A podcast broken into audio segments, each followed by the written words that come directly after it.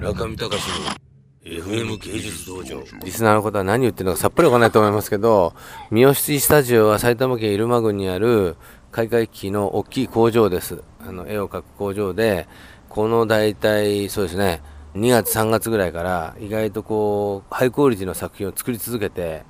で、この間の5月の上旬に16メートルの対策を仕上げて、まあ結構みんな大きい荷物を、その、まあ山の上まで持ってって、やっとこう、下ろしたと。その時に、まあちょっと振り返ってみて、じゃあもう一回絵を描くってことはどういうことかっていうことで、予備校デッサンをちょっともう一回学んでみようかと。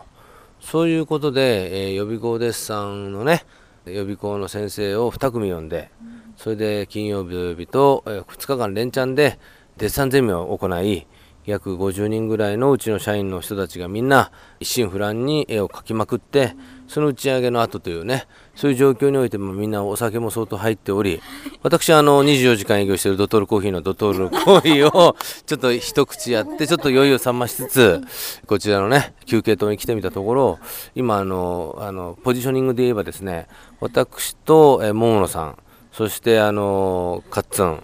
そして町井さん、僕という4人がですね、ベンチのあの、自動販売機の脇のタバコの灰皿置きがあるところで固まってこそこそっと話してるのと、とともにですね、もうワングループ、